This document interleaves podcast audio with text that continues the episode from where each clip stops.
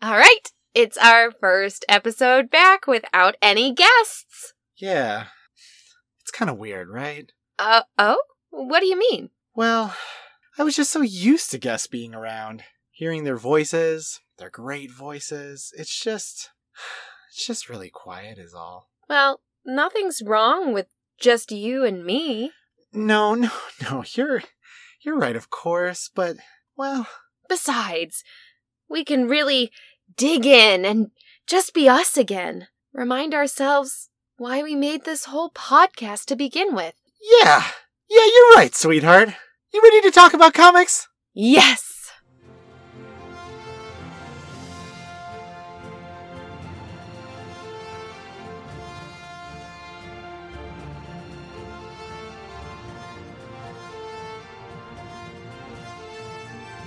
I'm Christina Edelman. And I'm Chris Edelman. And this is Chris's on Infinite Earths. The podcast where nothing will ever be the same.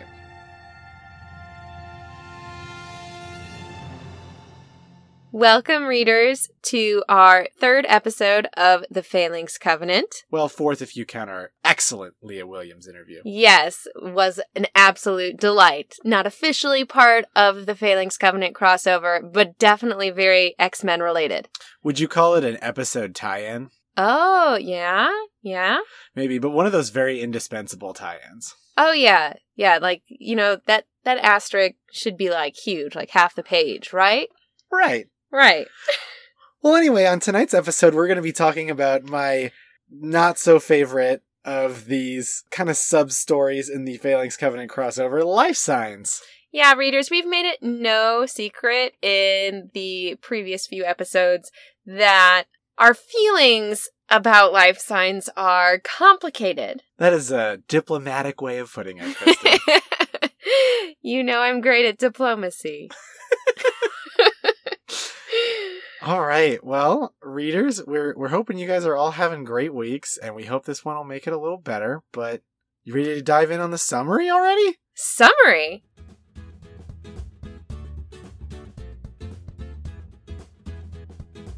X-Factor one oh six, written by Scott Lobdell and Todd Dezago, penciled by Jan Gersema and Roger Cruz, inked by Al Milgram, colored by Glynis Oliver, lettered by Richard Starkings, and edited by Kelly Corvase. X-Force number thirty-eight is written by Fabian Nicieza, penciled by Tony Daniel, inked by Kevin Conrad, colored by Marie Javins, lettered by Chris Eliopoulos, and edited by Bob Harras. Excalibur number eighty-two is written by Scott Lobdell and Todd Dezago, penciled by Ken Lashley and Stephen Epting, inked by Philip Moy, Harry Candelario, W C Karani, John Floyd, and John Livesey. Colored by Chris Mathis. Lettered by Dave Sharp. Edited by Suzanne Gaffney and Bob Harras. X-Factor one oh six starts with a metric ton of X-people meeting up at Mont Saint Francis, an abandoned monastery that, for some reason, can conceal mutant powers. These folks include government team X-Factor, the paramilitary teen or team X-Force, and the usually fun and whimsical U K-based Excalibur. For more details on these myriad members, please check out our Christy and Chris Mess Up the X-Men episode. After a brief, who can we trust tussle, they discovered that they've all been summoned by Professor Xavier to answer the threat of Phalanx? Professor Xavier relays the harrowing escape of Excalibur from Muir Island, wherein their cool plane blows up and they have to swim to shore. Conveniently, this happens to be by this place that shields their mutinous from the Phalanx. As the various team members argue about what to do next, Rain Sinclair, Wolfsbane, and Sam Guthrie, Cannonball, go confront the strange gestalt entity slash resurrection of their friend, Z- Douglock. See, Douglock is an entity created from the Phalanx and also from the former New Mutants Warlock and Doug, who with the help of a villain's robot has broken away from their control. Rain sees her good friend Doug, while Sam sees a bit of a horrifying monster. Ruh-roh. Now Forge happens to arrive, who sees Douglock as something akin to perfection.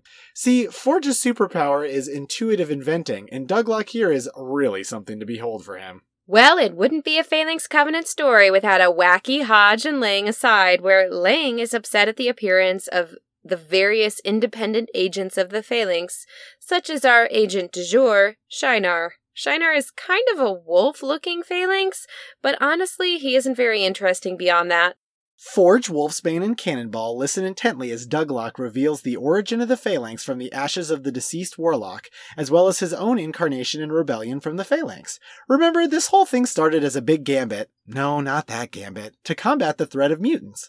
Well, after Douglock's info dump, he decides to basically just kidnap Forge, Wolfsbane, and Cannonball. However, he also tries to stick a techno-organic finger in Forge's mind to gain access to his unique technocyte. I promise this comes up later. While the other members of the three teams try to stop him from taking off, he manages to teleport away, saying that Babel awaits and Babel must be stopped. The next issue, X-Force number thirty-eight, begins with the foursome of Forge, Cannonball, Douglock, and Wolfsbane, who were not really kidnapped, trying to find the Phalanx base of operations in a little hamlet. Cannonball still doesn't really trust Douglock, but Wolfsbane still basically sees him as their old friend, Doug Ramsey. The other team is trying to use the slight presence of the transmode virus on Kitty Pryde to pinpoint the location of the Phalanx, while Professor X astrally projects to speak with Forge and crew. Forge is seeming to start to think that maybe the Phalanx is not so worth destroying after all, while the Professor tries to get him to see the reasoning of stopping an entity bent on genocide.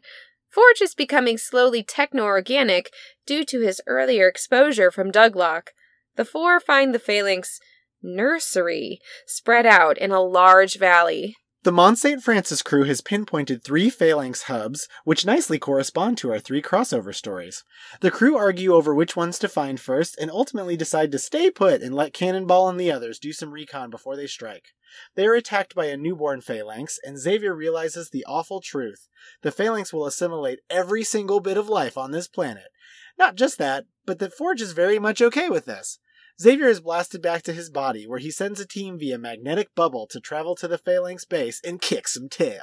The issue closes as Douglock covers the other members of the party in a techno-organic cloak to infiltrate the Phalanx, where they finally come upon the Babel Spire, a huge transmitting tower that signals the Phalanx in deep space to come to Earth.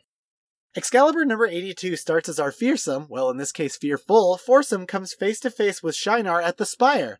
It turns out the evil robots are using Soylent Green to make up their Spire, which as we know is people! Forge is taken away to serve as a midwife to the next generation of Phalanx. Remember, he is somewhat brainwashed at this point by techno-organic stuff. Douglock tries to play possum by subduing Cannonball and Wolfsbane, but Shinar sees through his ploy and condemns the trio to be part of his grim Lego tower. We get a quick interlude in which poor Shatterstar just really wants to go fight, and Havoc has to tell him and Warpath to just chill for a bit. Then poor Forge is led to the weird Phalanx egg pods where Shinar tells him that even though Forge totally doesn't want to, he's definitely gonna help the Phalanx. Poor Forge. Back in the tower, Douglock has partially absorbed Cannonball and Wolfsbane, explaining that the Phalanx can't see the mutants, but that he's going to have to absorb him on his way to destroy the tower at the top. Cannonball and Wolfsbane tell him that no, in fact they tend to work as a team, and so Douglock relents to the non-robot way of doing things. The crew from Mont Saint Francis approaches the Phalanx location in the Alps aboard the same magnetic sphere that now looks completely different, and also are all wearing di- completely different clothes. Okay. Well, anyway, they attack the Phalanx as our former New Mutants reach the top of the Spire, which has already begun to send its signal. Douglock states that a life force is needed to interrupt the flow, and while Sam states that he'll do it, Douglock jumps in! Nightcrawler locates Forge and desperately attempts to assist him in both resisting the Phalanx and also destroying their eggs. The rest of the X-Folks find Cannonball and Wolfsbane mourning their new friend as the Babel Spire turns back into people. However, Douglock reforms, stating that, unlike the Phalanx, he has something to live for. Hooray! Speaking of living, or maybe not, Forge sets up an energy bleed to destroy the Phalanx nest, finally finding his humanity to fight for. Alright, no more Phalanx stuff.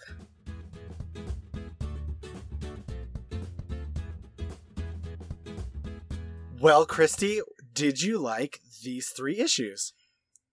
So, I feel like each issue on its own has some redeeming qualities, but I also feel like there were definitely maybe, I don't know if it was editorial issues, but at least issues blending these three into one. This definitely seems like the other two portions of this crossover were come up with, and they went, oh, we still have other X books. I don't know, just throw them all together. Yeah, because looking at when things were coming out, we first see the Phalanx in Uncanny. Yes. And we then we, we get Douglock a couple of issues before this crossover starts. In Excalibur. In Excalibur. Right.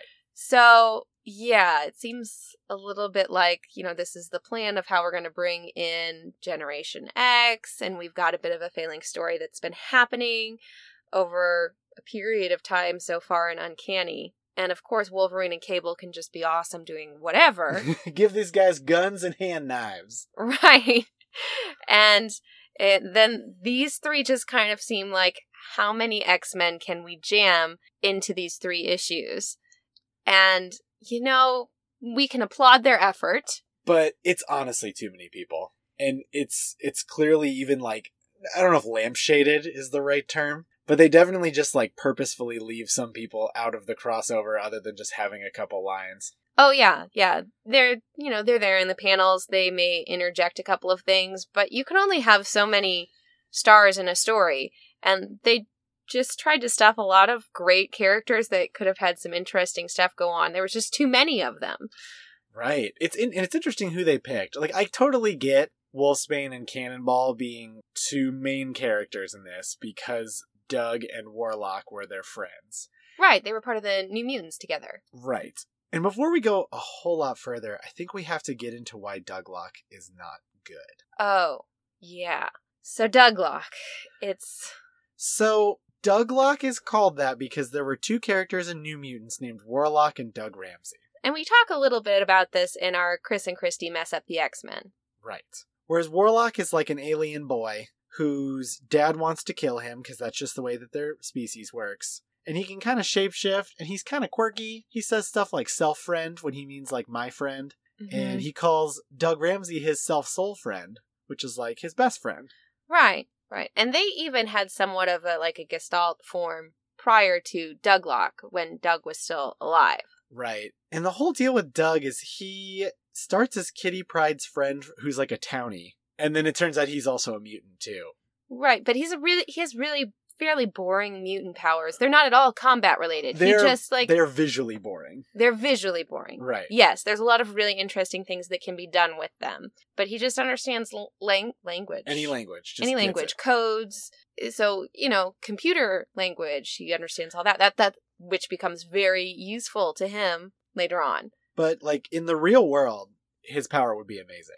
Oh, yeah, absolutely. He'd be able, he'd be, able to be like a, a fantastic diplomat. But there's so much punching in X-Men comics. Right. And, you know, talking really doesn't coincide well with punching. We really need to get Doug Ramsey and, like, Squirrel Girl acquainted. It would be awesome. I would love a Doug Ramsey Squirrel Girl. Um, I don't know if Doug Ramsey is still is alive right now. I think he is. Well, I know he came back, but I don't know if he's still back. I'm a I'm a bad X fan. I I can't remember him from any recent X-Men comics I've read. But he would be pretty good with Squirrel Girl, just talking their way through issues. Oh my, yeah, because Squirrel Girl's all into computers, computer science stuff too, like stuff that I really wish I understood. I always wish, you know, I could like code, and I know I. If my co-teacher ever heard me that, she'd be like, "You can code. Everybody can code." But you know. I, I just think that's, I think that's really cool. I love that about Squirrel Girl. But I'm getting off topic. So that's Doug Ramsey. So he was kind of boring, so they killed him off. He was literally killed because fans were like, he's boring, why is he here? And so... And Lu- artists were even like, he's boring to draw, why is he here? And so Louise Simonson was like, fine, I'll kill him. So she did. He died in like a hail of gunfire, and it was kind of like a, they didn't realize it until... the shooting was all done. Right, right. He took a, a shot meant for Wolfsbane, which right. is part of a big reason why Wolfsbane is so so drawn to Douglock in this issue. It's kind of like onboard redemption. Right, right. You know, she feels like it was it was her fault. Right. And she is like the she is the character who is definitely like, this is Doug. And doesn't even call him Douglock, just calls him Doug. Right. And Cannonball is just like, ugh.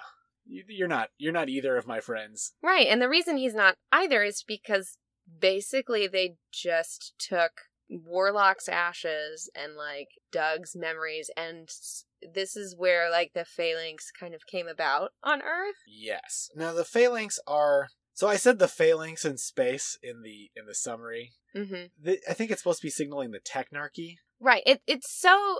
That, to me, is so strange, because the Phalanx, as we understand it, are somehow... They're somewhat created from, like, Warlock and alien technology, but they seem like they're something that is very human-created, but has some sort of link to this... this Phalanx or techno-organic species in space. We don't not sure if it's Phalanx themselves. Like... No, it, it's supposed to be the Technarchy, which is like Warlock's race. Oh, right, kinda. Which isn't very clear in this the, crossover. Right, the Technarchy doesn't like assimilate people. They turn people into techno-organic and then just like absorb their life energy, so that they're like a lifeless, like metallic husk. Yeah. So Douglock is just a robot with Doug's memories, but.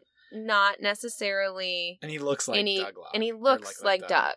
He's got he's got the Chris Edelman so hair part. He's a machine, Doug. He is, and it turns out later he's just Warlock. Yeah, but that's much later. Yeah. But anyway, in this crossover, the reason why Douglock is not great is because like Warlock was fun and quirky, and Doug Ramsey was like a good kid, and Douglock Doug... is neither of those things. He's neither quirky nor a good kid. Right? He's a bad kid. Yeah. He is like well, I. Is he bad, or does he just have, like, no sense of morality? Like... He's a robot kid. So... It's a true neutral kid. Very neutral, yes. But his true, true neutral is totally cool with, like, absorbing people a lot. Well, I think Douglock gets that all, absorbing all of humanity and, you know, ending the human race is a bad thing. Right, but he does it to his friends more than once? But not, like, permanently. No, but he infects Forge with the tech or- techno-organic virus kind of just by accident because he thought it'd be useful. Right. But to him, that because he thought it would be useful. He He's not right. doing anything maliciously, but because he doesn't have that moral compass, he does a lot of things that we would consider to be not good stuff. He's kind of like a Spock.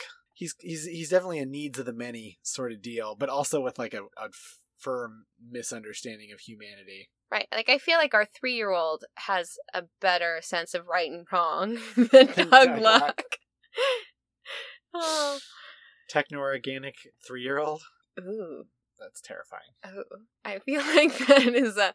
That's not a true neutral there. I feel like a techno-organic three-year-old would definitely be more on the more on the evil more side. The evil they're very side. They're very me-centered. Yes. Except our child, which is a perfect angel. Yeah, and we will never hear a, a, a wrong word against him.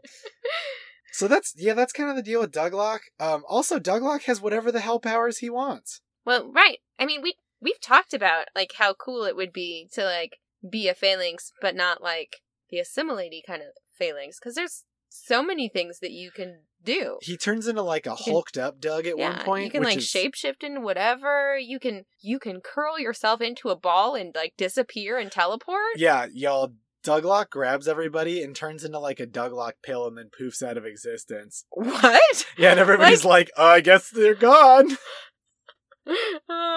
No warning. I was just like, oh, is he going to turn into a space? Nope, not a spaceship. He just, uh, he's... turned into like a little pill and then poofed out of existence. I love the little panel with hulky Douglock because he still has that like goofy, like, well, I don't know if it's goofy, but that like, I am a young lad and my hair is parted to the side and he still looks boyish, but he's like, I'm a big hulking Douglock boy. Yeah. It's very weird. He's got big shoulders. What about the other, the other central conflict, which is like the exact opposite? So Douglock is trying to learn, is like the Pinocchio. He's trying to be a real boy. Whereas Forge is trying to not succumb to being a robot man. Right. Well, I mean, that's the really interesting thing about Forge and, and his powers here is that even before, like, he gets infected with the techno-organic virus, like, he sees Douglock for the first time and he just, you know, his his insight or whatever, his intuitiveness with machines, just, he's like, awe-struck. By Doug. Yeah, it's very Douglock. Like Doug is, Douglock is his Sistine Chapel. Right. It's he just, sees it and it's like, holy crap. I mean, and given all the things that Doug, Douglock, I keep wanting to say just Doug. What am I, Wolfsbane? Uh, what am I, Wolfsbane? Beep, beep, beep, beep, beep, beep, beep, did it. Oh, but, I mean, Douglock can do so many things and we just keep hearing about like this beautiful simplicity or order and organization. So, you know, I guess a world in where everybody is the same being is probably, I guess, a pretty peaceful one, except... It's just for, really boring. Yeah, there's like no free will. Yeah, not great. Would there be like art?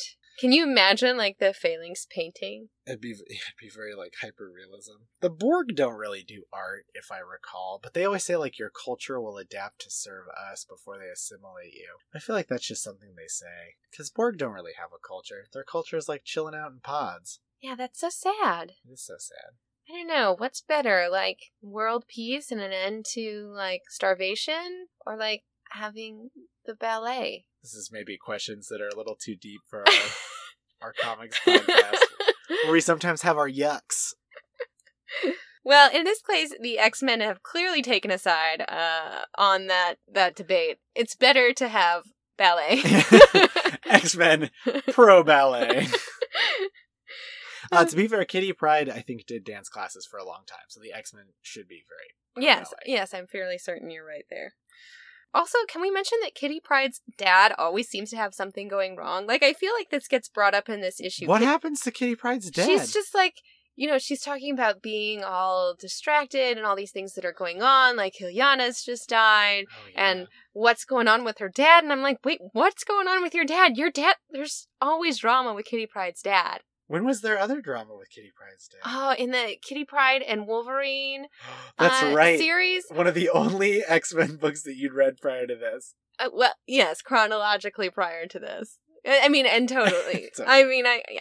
Uh, but yeah, her dad gets like kidnapped by like Japanese gangsters and like... He gets kidnapped by Yakuzas? Yeah. Oh my goodness. Yeah, hen- hence Wolverine there. Yeah. Right. Wolver- you get that connection. Wolverine and Japanese ninjas. It's like yeah. something you would... How do they go hand in hand? It's like they just chocolate do. And peanut butter, two great tastes that go great together.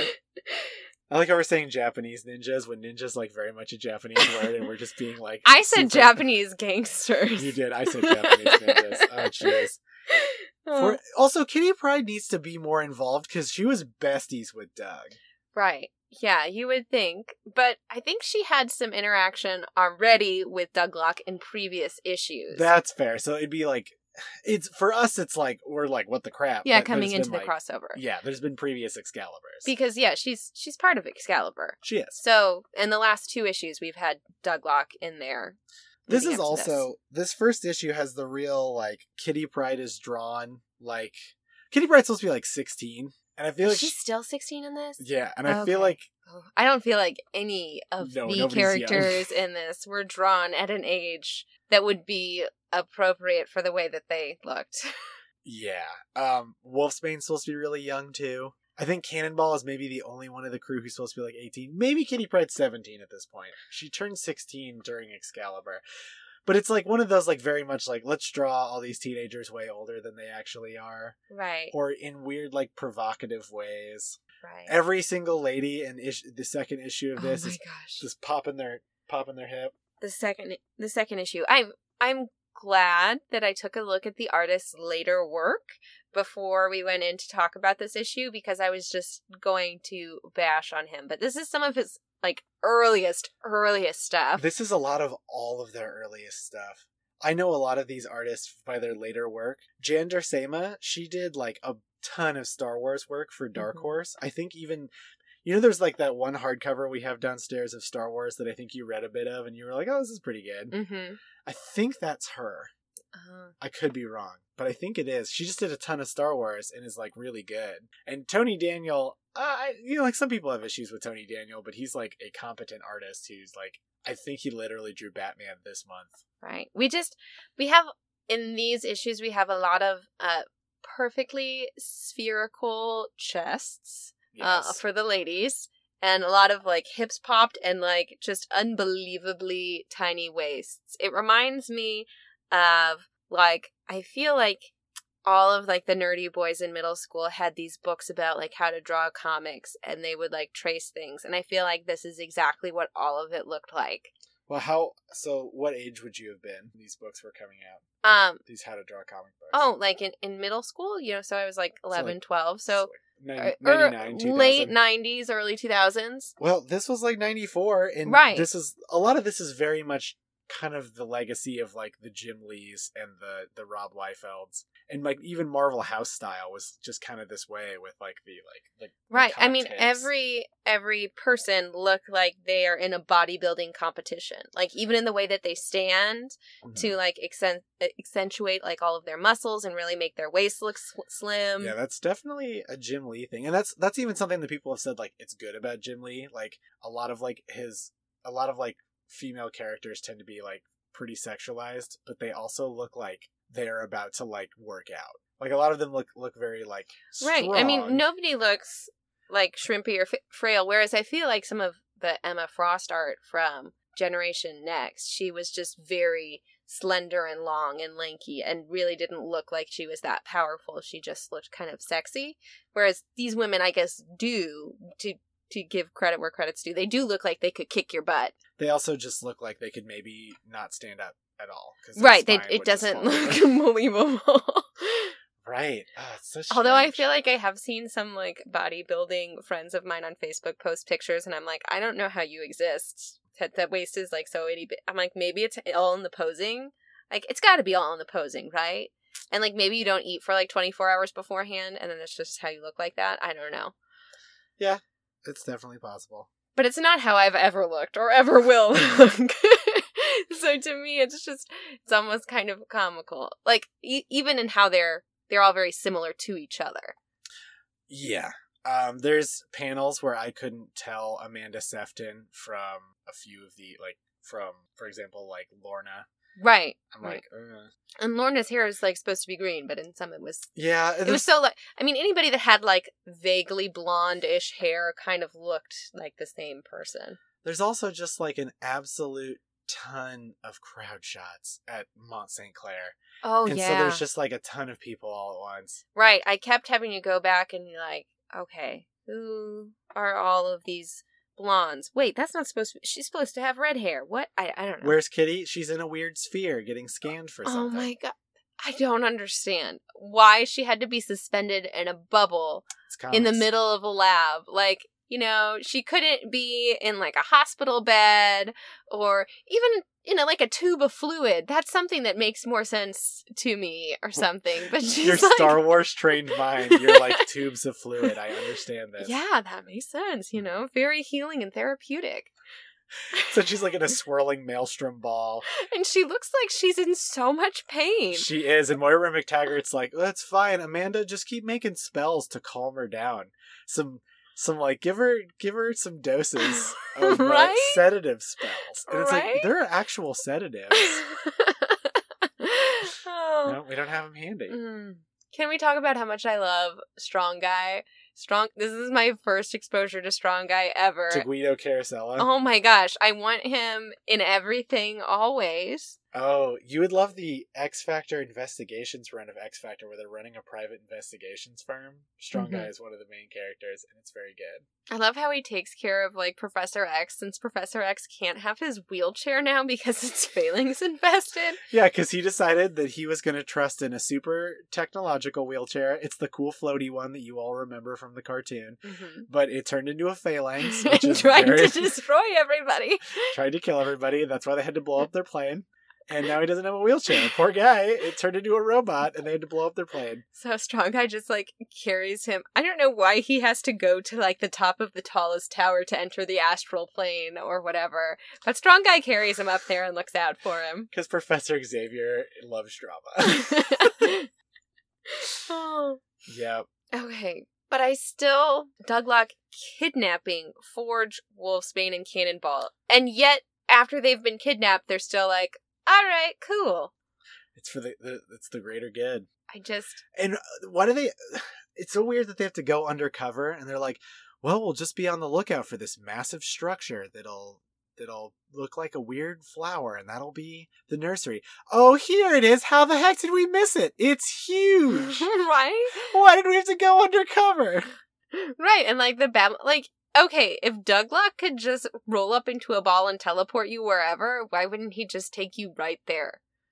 because he, he didn't know where it was. I don't know. It's comics. Like we could we could nitpick it, but it's right. That was. I do was think it's kind of fun what their disguises were in the like they were in like a little village in the Italian Alps or something. Yeah. And they look like they're in Kentucky in Cannonball at Cannonball's home. They totally do. Rain is wearing like some capris, a straw, and a straw hat. hat.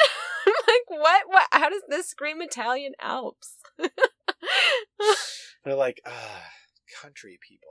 Here they are. Well, do you think that that's because? Um, I guess Forge was the one who disguised them. Do you think Forge just doesn't know anything? He no, had, it was it was Douglock that disguised him. Forge made a little holographic thing. Oh, he it was like, Forge that did that? He made like a little pen, and he's like, check it out, holographic thing. Oh. Yeah. Do you think Forge just doesn't know what people in Europe look like, and he just assumes they're all like bumpkins? Well, I mean, I feel like all of our exposure to European peasants have just been them wielding pitchforks in X-Men. And trying to, like, kill Nightcrawler, right? Yeah, there's just they just round him up. They're like, all right, guys. And Wolfsbane. And Wolfsbane. Oh, have you seen the the Wolfsbane? No, yeah, Wolfsbane didn't get furry till later. I'm thinking about Meggan. Meggan had the peasants. Yeah. Sorry. I mean, Wolfsbane eventually does have peasants. Like, let's not... There's a shockingly large amount of angry peasants that go after mutants. Meggan also barely in this comic. She's yes. just like, I'm a perfect being now. And they're like, neato. Because she's just like recently got some sort of weird new-ish like, kind of magical like powers. New, yeah. Like she always could like kind of shift herself. Mm-hmm. And I feel like she's just she's just like got it all together now. But she was always kind of like fun-loving and whimsical. And in this comic, she very much seems like she's like like apocalyptic future Meggan, where she's like, I have I, like I know everything and stuff. She's like Storm Meggan. She's a little she she doesn't have pupils if I remember right. So yeah, there you go. Also, uh, Meggan's beau, Captain Britain, or should we say Britannic? Uh, we never figured out why. Uh, Did you figure out why? Rachel Summers saved him from the future, but he he had somehow been like trapped in the future. But when she saved him, he came back and was Britannic and like remembered weird things from the future. So he's literally like the weird future Captain Britain with the mullet. But like you could tell that the writers are like, oh, no, and they just basically ignore him this these entire three issues. He does some he has some rad punching uh, mm-hmm. in a flashback, and then otherwise he just like does that stance that all the men do in this, where the, it is very much like feet, shoulders, length apart, like arms to the side, giant. It's like action muscles. Figure pose. It is, yeah. There's a lot of action figure posing. Mm-hmm. Um, speaking of everybody's favorite action figure, Shatterstar. That poor dude is like the is like the Saint Peter of trying to kick butt. It, whereas instead of him denying three times, he just gets denied three times. Oh, I know. He doesn't get to do like anything. He's like, "Can I go? Can I go kick butt?" And Havoc's like, mm, "Sorry, man, we're not kicking butt." And later he's like, "But but this time I can kick butt." And they're like, "No, nah, not this time." And the third time he's like, "No, are you serious? We're kicking zero butt. We need to kick at least a, a, a larger amount of butt."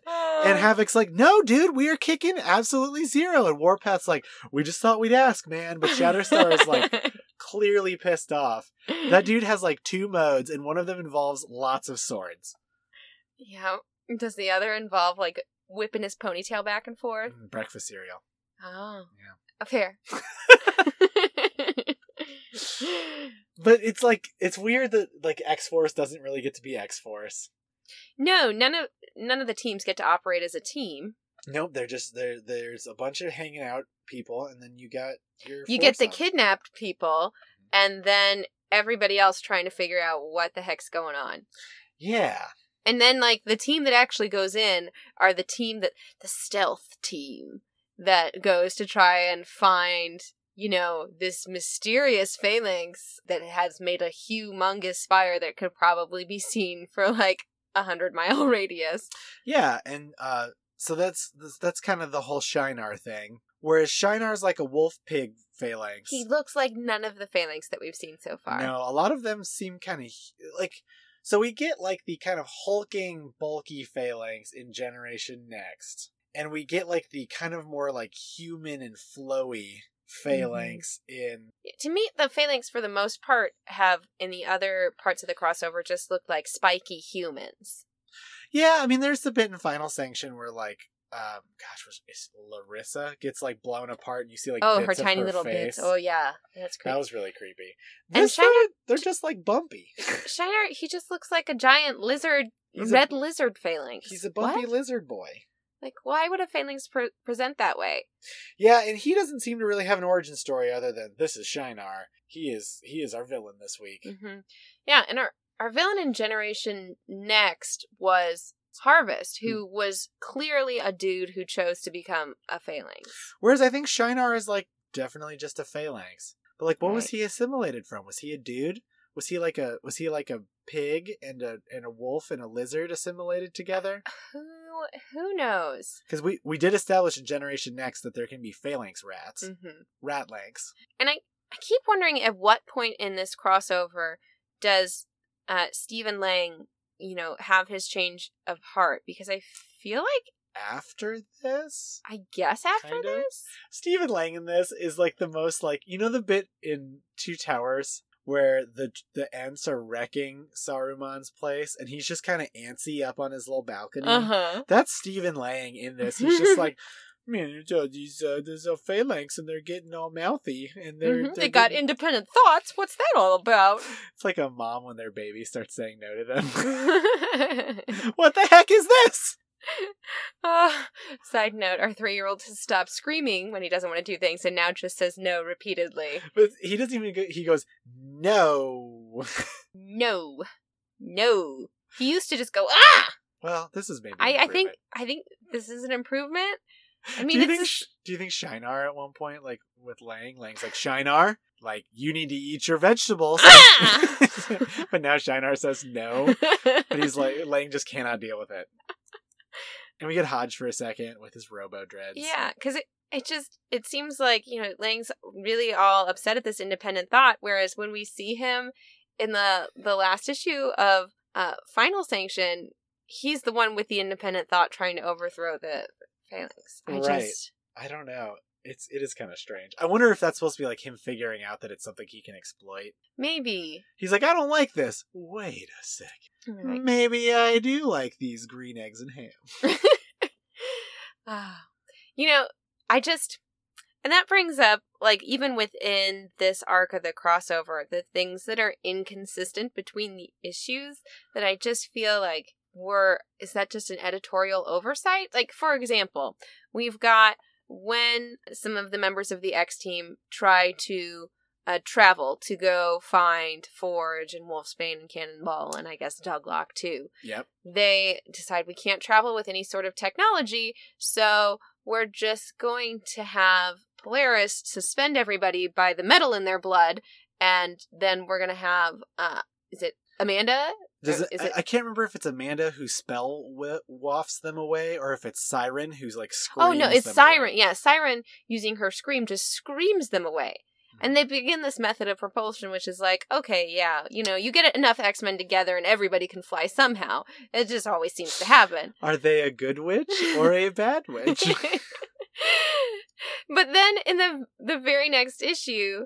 We see them traveling in just, like, this metal craft that apparently has no technology in it, but that Polaris is just piloting. They're also wearing brand matching new... X-themed armor. Yes!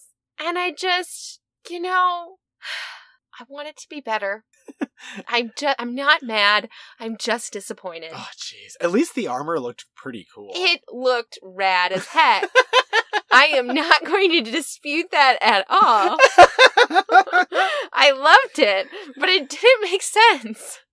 Uh, we can we can figure this out. Maybe on the way, Polaris was just grabbing random pieces of metal and just like forming it into armor for everyone. You know, we'll go with that. She even made the whole ship around them. She's like, it's a lot of work just to hold you up by your blood.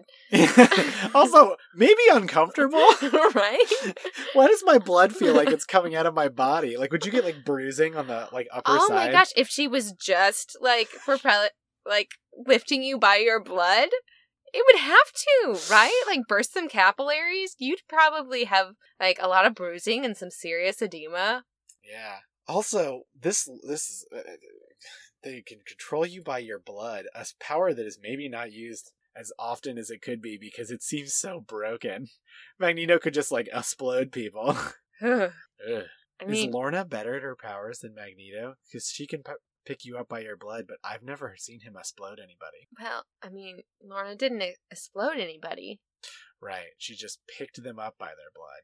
Right. Maybe I mean, she maybe she can't explode. I mean, if she can move your blood, she could stop your heart from beating. Probably. And she does it for like ten people. Right? Man. And doesn't kill them. Like, I feel like if you were just to move people's blood, you'd have to continue, like, their entire circulatory system. Oh, good point, because blood's like always it, moving. Right. It wouldn't just be stationary blood. It would be moving blood. Lorna is very good. Apparently way beyond what we give her credit for. Way to go. Good job, Lorna Dane. Mm-hmm. Doing that good work. that, that blood lifting. Oh. If I ever go to a plastic surgeon, I'm going to ask them to give me a blood lift. Oh, that's bad. No, it's That's good. Very bad. It's so bad.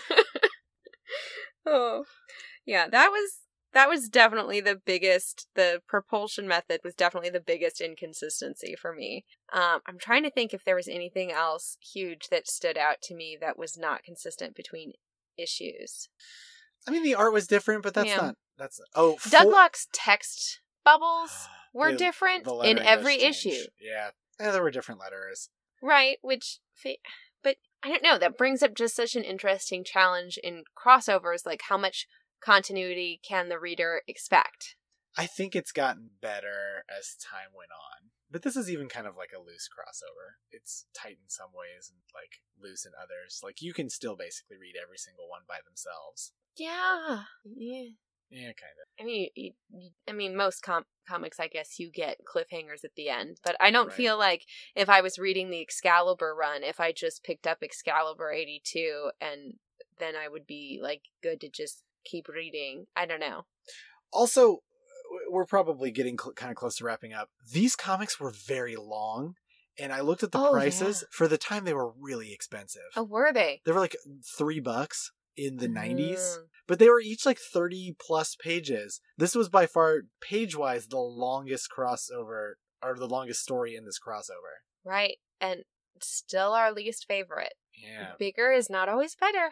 Sometimes bigger is art is, is very easily worse. Right. I think it, I think it's definitely more challenging to tell a good story in a shorter amount of pages. And I think when you have to condense like that, what you get is very good. Yeah. Kind of a distillation. Yeah. Well, we didn't really like Douglock. The Forge story's pretty good about him grappling with his humanity. I like the Forge bit better, but it also seemed to be set up in a weird way. Like, you don't know how much of the struggle was him or it was, like, him being taken over. Right. Anyway, yeah, Shinar's not a great villain. Also, we should listen to Cannonball more. always always listen to Cannonball more. I guess Douglock's, he's he's around to stay because he wants to be a real boy. He didn't want to disappear. Right. Also, um, there's a bit where the human beings are in from the town are being turned into the spire. Mm-hmm. And the best part about it, once they blow up the spire, they all just turn back into people. Right? Like, this is like the lowest casualty level. Like, everyone's fine. It, yeah, everybody just turned out great, which I'm really glad about because you saw all the people getting lined up, being mind controlled to become part of the spire, and there was like families with little kids, and I was like, oh my god. Yeah, there's a lot of body horror. Oh. But we're all going to be done with body horror. We're only going to have, you know, people. We're still reading comics. Yeah, body horror. Well, Christy, are you ready for some accolades? Yeah, let's move on to some accolades.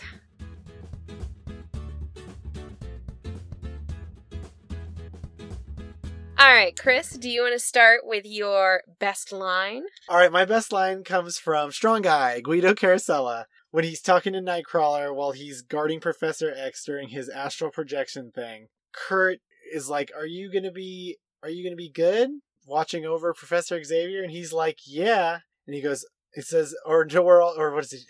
I told him not to worry. He said I'd stand watch over him till he telepathically found Forge and the rest, or until we were all food for the worms. You know what I mean? And Nightcrawler says, "I do. My apologies, Guido. I have no doubt you will do just that." And then we get the Guido Carosella soliloquy where he says, and I'm not going to try to do it in a Jersey accent because I would I would butcher it. Oh, but it's it's beautifully written in there. It is. Just watch, Kurt. Let any of them give Killer Carosella a try. I'll moiderize them. Juggernaut, ha! He's a lightweight. Exodus, shrug him off like water off a duck. And then uh, Kurt says, what about the Impossible Man? That green alien pesty guy? Him, I'll need help with. It's very good. I loved that one, too. I kind of wanted to pick it for my best line, but as soon as I read it, I was like, Chris has already chosen this, and I know he has, because it's great. So my best line, I kind of like. It's kind of it's kind of different for me, but my best line comes from Cannonball. And Shatterstar has just said something very Shatterstar. And Cannonball says, seems like every time Shatterstar opens his mouth, I'm the one who gets embarrassed. You adding the accent was pretty good. I'm not sure if that's an Appalachian accent. To our Appalachian listeners, we apologize if uh, we are butchering. That is pretty good, though. That's a real Cannonball line, too. Like, yikes. Oh, just, and I felt it played. Shatterstar very much was made to look like a goob throughout this. Yeah, poor Shatterstar, like, he's the Worf of this crossover where he's like, recommend raise shields, and they're like, no. uh, uh, all right, coolest moment. What is your coolest moment? My coolest moment is when the, it's definitely a magnetic bubble, but now it's a technological sphere, lands, and like, it, they, like explodes out, and they're all like jumping into action. We have our first daily double. Yep, definitely have that panel right here on my screen. It is so cool. Their explosion out of there, all in their like super awesome actiony poses. They're in these cool outfits that appeared somehow randomly. The metal is exploding out, and we see all the weird spiky phalanx in the background and some in the foreground as well that they're coming out to attack. And they just they look so rad.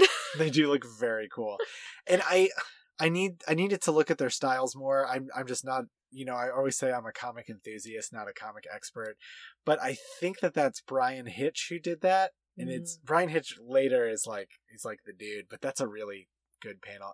It might that might have been a Lashley, but I I think it, that one that was a Hitch panel. Well, it's also got, you know, my favorite, the phonetically written out sound effects. We have a big chakoom. And uh, Siren is also, uh, I love how the letter E is streaking out of her mouth. Mm-hmm. Like, that's how they do Banshee and Siren, like from time immemorial. It it just looks very nice because it fits in beautifully with the explosion going on behind her. It's just beautifully in sync with that. Man, a good letterer does so much for a comic. Mm-hmm. And plus, I think we we might have Boomer in here. Not called Boom Boom yet, but uh, or well, now. was called Boom was Boom called Boom Boom. Now, ba- now Boomer. So she gets to actually like do something here. Yeah, she she blows some dudes up with mm-hmm. her time bombs. Yeah, it's a cool panel. I'm glad. I'm glad we were in sync on that one. Yeah. Well, it makes me glad I didn't choose the same favorite line because we'd be pretty boring then. All right. So, Christy, who is the greatest hero? So, my greatest hero, I chose really because I just wanted to be stubborn and not choose Douglock. Because, yes, Douglock blows himself up to save the day, but he also just gets to stick around afterwards and made a lot of really poor decisions in the process.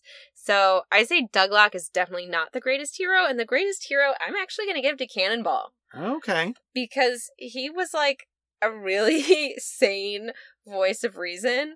Like, the only reason he gets involved with Douglock is because Rain is just, like, emphatically convinced that Douglock is Doug. And he's like, Douglock is a machine.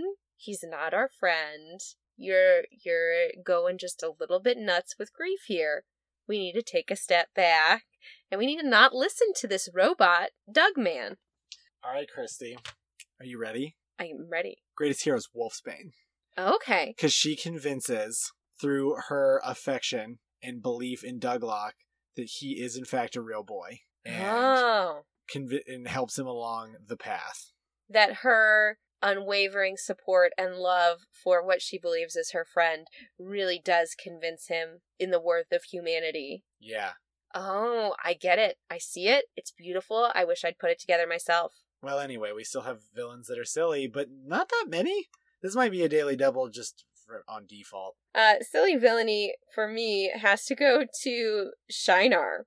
Uh, yeah, mine is also Shinar, but I want to know why yours is. I mean, there's, there's, there's okay. one villain. Mine is Shinar specifically because he somehow, somehow in this story, we have to have Forge in charge of the nursery for any of the eggs to hatch. What sort of super villain, villainous race requires one specific X-Men for the continuation of their species? Yeah, they really goobered that one, huh? Yes. For me, it's Shinar, but in, for a similar reason. But he also just trusts that Forge is going to do it and just, like, doesn't leave any guards or anything, really. And there's, like, there's, like, a billion opportunities for him to mess that up. And literally, Nightcrawler shows up by himself and is like, you can do it, Forge. And Forge is like, yeah, thanks, bud. I sure can. And, like, nobody is there to stop them. Right? So Shinar just really counted on that. The Phalanx just sort of seem like they almost have their stuff together, but just never do. So maybe maybe they're all silly villains. Mm. Every one of them. Every one. Equally silly. So, we made it through. We did it. We did Phalanx Covenant with so many guests. So we just wanted to extend again another thank you to Chris Sims, who joined us for our final Sanction episode, to Everett Christensen, who joined us for our Generation Next episode. For Leah Williams, just coming on to talk about her wonderful self. And yeah. It was really great that you were all able to join us. Um, I honestly cannot imagine getting to talk to some of my heroes like that. To all of our new listeners that we've gotten, we've been uh, spreading out all over. I love seeing all of the new places that we get listeners from on our analytics. Uh, welcome to our podcast. Uh, we will try to have more awesome guests for you in the future, but know that if you aren't already convinced that we are delightfully charming, just us two as well. So you ho- we hope that you stick with us. Yeah, um, it's probably going to be a little bit before we have guests again, but uh, Christy, can you tell everybody what we're going to be doing next? Spider-Man, Spider-Man. Right, but we, not just not just not Spider-Man. just Spider-Man. Spider-Verse. Also, yes, we're going to be doing Spider-Verse.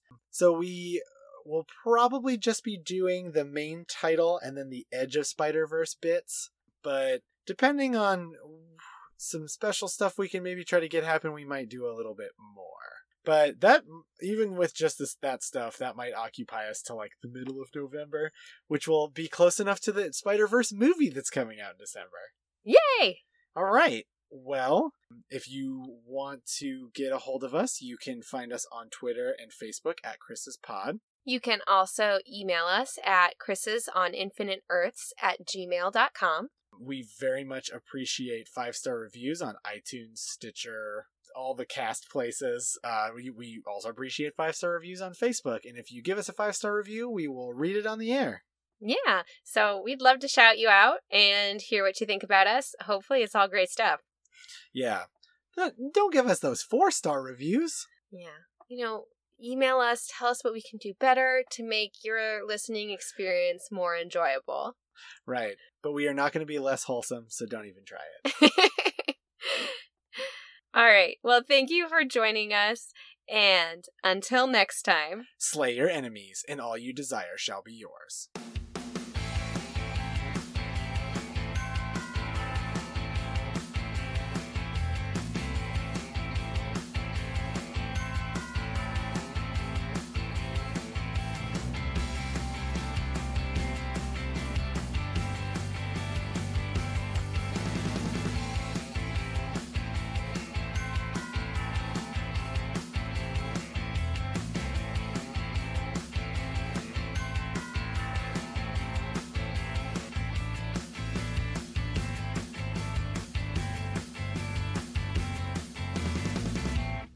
Imagine, if you will, a podcast not only of sight and sound, but of mind.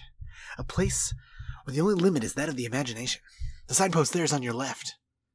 The podcast zone.